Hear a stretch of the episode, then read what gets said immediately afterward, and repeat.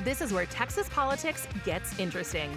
Here again are two guys named Jason, some great guests, and cold Texas beer for another smart conversation on Y'all-itics, the unofficial political podcast of Texas. Hey there, Whitely with you this week. You only have one Jason this week. You don't have both of us. Wheeler decided to take a couple days off. Uh, I just got back from Austin myself, where the Texas Senate finally settled on what the impeachment trial for suspended Attorney General Ken Paxton is going to look like. The trial is going to begin in 75 days, two and a half months from now, Tuesday, the 5th of September at 9 a.m., inside the Texas Senate chambers. Remember, Texas has not seen an impeachment trial of a statewide official in more than 100 years. So, catch you up real quick here. The Republican led Texas House of Representatives, it voted overwhelmingly to impeach Republican Attorney General Ken Paxton, charging him with 19 or 20 different uh, allegations, corruption, and other things. Paxton responded pretty quickly after all this happened, saying they're all easily disproven.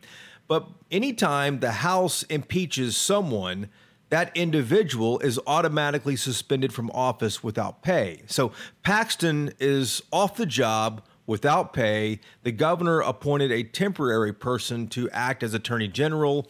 Right now, that is John Scott, an attorney from Fort Worth.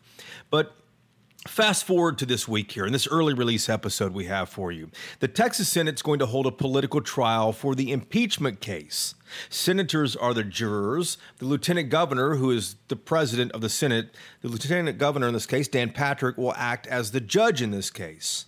So, for two days this week, all of them, they got together in closed session and they debated what this trial should look like, how it should go, the, the rules for it, how long it should last, when it begins, whether Ken Paxton's wife, State Senator Angela Paxton, can sit in on judgment of her husband. Now, you've likely seen the headlines, but now for the political perspective on this. We often call up Matt Mackowiak for context on Republican politics. He's a longtime GOP consultant, and he's also chairman of the Travis County Republican Party. Do these rules help or hurt Ken Paxton's case, do you think? If, if you're Tony Buzbee, if you're the defense attorney for, for Ken Paxton, what do you think about the rules? Yeah, I think overall the Paxton defense team should be should be satisfied and, and reasonably happy. Um, they're going to get witnesses. They're going to have the ability to to uh, question witnesses. They're going to be able to seek a, a, summary judgment, a motion to dismiss at the beginning, which is only a, a, a simple majority threshold. Uh, you know, they probably would have liked uh, the attorney general's wife to be able to, to vote. Although in the end, I think they the Senate made the right decision to allow her to participate, which is what the Constitution requires, but to not allow her to be part of deliberations or to vote. Um, so yeah, overall, look, I, I, don't think at the end of this, if Paxton is removed from office, his defense team is going to be able to claim that the Senate rules weren't fair. Uh, they're much more fair to him than what we saw in the House, where, where Paxton's team really had no ability to provide any information or, or witnesses or testimony or anything at all. Um, so you know they have an opportunity to have their day in court, and uh, they're going to seek a you know summary judgment at the beginning. Um, we'll see whether the Senate uh, has 16 votes to to dismiss all the charges or some of them potentially, um, and then uh, depending on that, we'll we'll have a trial. How likely is that summary judgment where a majority of the senators would just say, "Hey, you know what? We looked at it. You're good to go. The case is dismissed." Yeah, you know what's interesting to me about that is I think uh, the the problem with the summary judgment is that uh, that that that would get ruled on at the very beginning, right? So so Paxton's defense team wouldn't be able to present evidence, uh, call up witnesses, provide testimony, uh, make their case, right? So so they have to basically uh, take the view that a majority of the Senate believes there there is not enough evidence for the trial to continue. Um, and I don't know that that seems to be a high bar. I don't think there. I don't think a lot of Republican senators want to be doing this. And I don't think Paxton ultimately is going to be removed from office. I think that two thirds threshold is high. That would require nine senators who are Republicans to join with all 12 Democrats. I think that's a high threshold. But I also uh, was struck by something Lieutenant Governor said recently. I might have been on, on WFA or somewhere else where he said, look, we, we, we want this to be fair. We want, we want this to go through the full process. Uh, he seemed to sort of put, put a little bit of cold water on the idea of a summary judgment. Um, you know, that might make it possible for Democrats and others to say, oh, the Senate Republicans are covering for their own, they're not taking it seriously. From everything I can see, the Senate's taking this seriously. This rules package is pretty serious. Uh, senators themselves have not issued statements saying how they feel about the, the trial itself. uh, you know, this thing has uh, uh, been, I think, handled much more professionally, much more seriously than it was in the House. Yeah, I think you're right about the, the Senate taking it seriously because no one's really well, no one's talking on the record, and and some of them aren't even talking off the record uh, to me and other reporters down there. We'll, we'll, get into the specific rules here in just a moment, but well, one of the things that, that stood out stood out to me is that each side gets 24 hours to present evidence. This is going to be a quick trial. Yeah, I think that's right. And of course, September, you know, is an interesting time because there's been a lot of chatter in Austin that we'll have a school choice special session in the month of September right? So if uh, if the trial were to last, you know, weeks, which is something the Paxton defense team has talked about, if they're going to call something like 60 or 65 witnesses, uh, that might be hard hard to get done in a 24 hour window. Um, but if it's going to take weeks, I could chew up that entire month of September, um, and and that's you know so so, so you know these things uh, end up having to work against other things that, that the legislature might want to be doing. Yeah, I think you might be looking at a week. Uh, again, it's, it's going to depend on some of these pretrial motions. It's going to depend on how many witnesses there are, uh, how much evidence and testimony there is. But uh, I don't think this is going to be weeks. I think it's going to be, you know, seven to 10 days. Matt Ken Paxton is required to be there according to one of the rules. Do you, do you think that he will speak? And what do you expect that scene will be like? Because everyone in that room knows Ken Paxton. Yeah, I mean, it's an unusual situation, right? It's a historic situation. He served in the Senate, he served in the House, he's been a statewide official for quite a while. His wife's in the Senate. He's been politically uh, aligned with Lieutenant Governor Dan Patrick for some time, not just on sort of Trump stuff, but on other things. Um, yeah, it must be interesting. Uh, you know, imagine imagine being a criminal defendant, right? It's kind of an out of body experience for any of us to consider. But then imagine it doing it in front of a jury of people that you know well. you know, generally you wouldn't know anyone on a jury because anyone that knows the uh, defendant would be struck. So, uh, so yeah, it's an unusual situation, um, and uh, he's going to have to sit there and take it all in as a defendant would. The question for me is whether he's going to testify or not, and uh, that's high risk, high reward.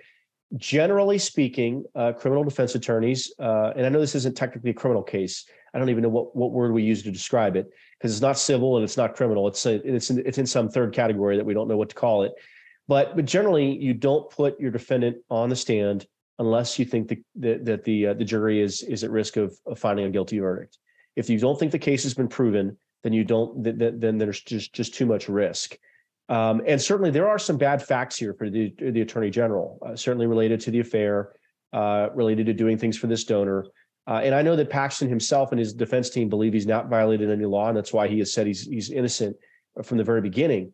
Uh, but he may have to answer some questions in ways that, that, will be embarrassing, that may do some political damage, that might be hard for him to answer um, uh, truthfully or correctly or fully without doing some damage. So that to me is going to be a huge question. Of course, if if they get the uh, the motion to dismiss, then we don't have that at all. I think there's a chance they may dismiss some of the uh, some of the articles, but not all of them. That may be something to watch.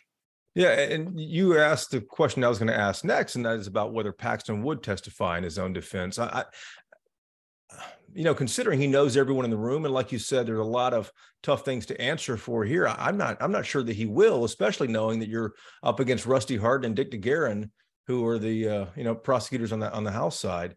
Um, eh, the witness list has to be filed uh, two months from today, August the 22nd. Um, who do you expect to be on that? And and I guess one of the big questions I've, I've been wondering, and people have been asking me, is will the alleged mistress be on that witness list, and she was a uh, legislative aide for a while. Yeah, I, I expect her to be on there uh, because uh, you know part of the allegations against the attorney general is that he was asking a donor to do things to to, to benefit her.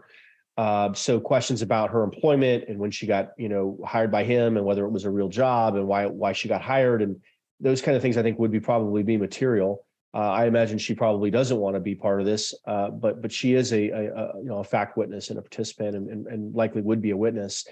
Um, I imagine you're going to have a lot of witnesses uh, on both sides. Uh, certainly, anyone related to Nate Paul and his business empire. Uh, certainly, the some, if not all, of the whistleblowers. Uh, we saw one of them quoted just in the last few days. Blake Brickman said he very much would like to testify. What's interesting is both sides seem to be very confident in in in the the rightness of their position. Uh, we saw uh, one of the uh, uh attorneys for the impeachment um, say that the the facts in the case are, I think he said, ten times or hundred times worse than what's publicly known. We've also seen, you know, Buzbee, who yes, do, do, do, you know, does sometimes use hyperbole, um, uh, made clear he doesn't believe there's anything close to the evidence necessary for a conviction, and he believes that if a summary judgment was offered, that that, that the, the motion to dismiss would, should should pass and be sustained. So. They, both sides are, are in some ways overly confident. I don't know if they're working the refs or the public, or if if I don't know, you know, maybe they both are just confident in their position, but um, you know, generally the truth is probably somewhere in the middle. It's probably a little bit more gray, a little bit more murky. Uh, but if both sides get to call the witnesses they want, if all the evidence that both sides want, uh, you know, get gets is is admissible, uh, then no one's going to have anything to complain about when it's over. They're going to give it their best shot. You mentioned both sides are confident, and you're exactly right about that. But I, have been wondering the whole time with these 20 articles of impeachment, 16 of which will will be heard um, by the Senate. Uh, what is Paxton's defense on these? Well, yeah, I, look, I, I know a little bit about this kind of under the surface from conversations over the last few years. I can tell you that the attorney general believes that um, that Nate Paul was being um, unfairly targeted, uh, and that the the feds did not go about it uh, the right way. There's there were questions about whether there was a, a warrant at the time uh, that his properties uh, uh, had had had uh, material seized. There, there are questions about whether a warrant was backdated. So I, I imagine if you're talking about 65 witnesses, maybe some of them would be related to to whether that process was was correctly followed. So uh, yeah, what is his defense going to be? I mean, you saw on the renovations the allegation that the elevate the renovations were paid for by the donor. Uh, his his defense team at a press conference produced a wire receipt for one hundred twenty thousand dollars. If they have those kinds of pieces of evidence that can disprove some of these allegations, I think that's going to go a long way. Uh, but the question to me is going to be, you know, does he admit poor judgment? Does he admit some bad decisions? Does he admit uh, moral failings as it relates to the to the affair? Um, in the hopes that by being by, by showing that he's human, by showing some contrition, by showing that he realizes he made some mistakes, uh, that that may make it easier for his jurors, his for former colleagues in the Senate, to to ultimately absolve him of removal from office. I, you know, my view on this is that he's clearly made mistakes. Uh, I'm not here to defend behavior and those decisions, but I personally don't believe at this point, based on what's been presented, that it rises to the level of removing him from office. Now, uh, I want to see the the evidence. I want to hear from the witnesses. I want to watch the trial and, and take it in, and I'll, I'll have an open mind, just like anyone else in Texas should. Uh, but but you know, it'll be interesting to see what his defense is. How much evidence do they have? Uh, how much can they truly deny? Clearly, there's smoke here. The question is, is there fire? How big is the fire? Uh, and and is he going to get removed?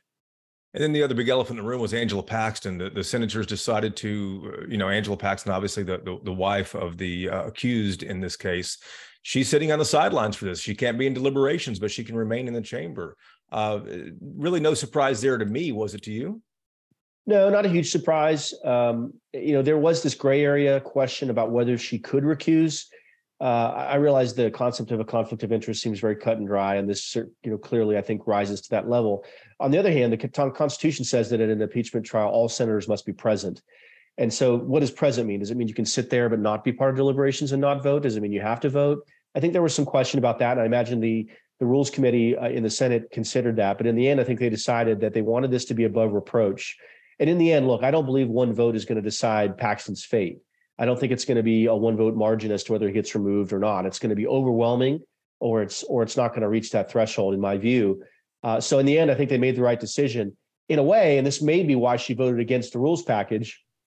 Um, it's kind of the worst of both worlds for her. She has to sit there, listen to all of it, uh, some of which is going to be very unpleasant, bring back unpleasant memories, probably be be somewhat embarrassing, uh, and just not very very much fun for her but she obviously is not going to be able to participate uh, in, both in the deliberations and the voting. And so she's going to have to kind of sit there and and and watch it. Uh, and rather than rather than do that in private, she's going to be doing it in public.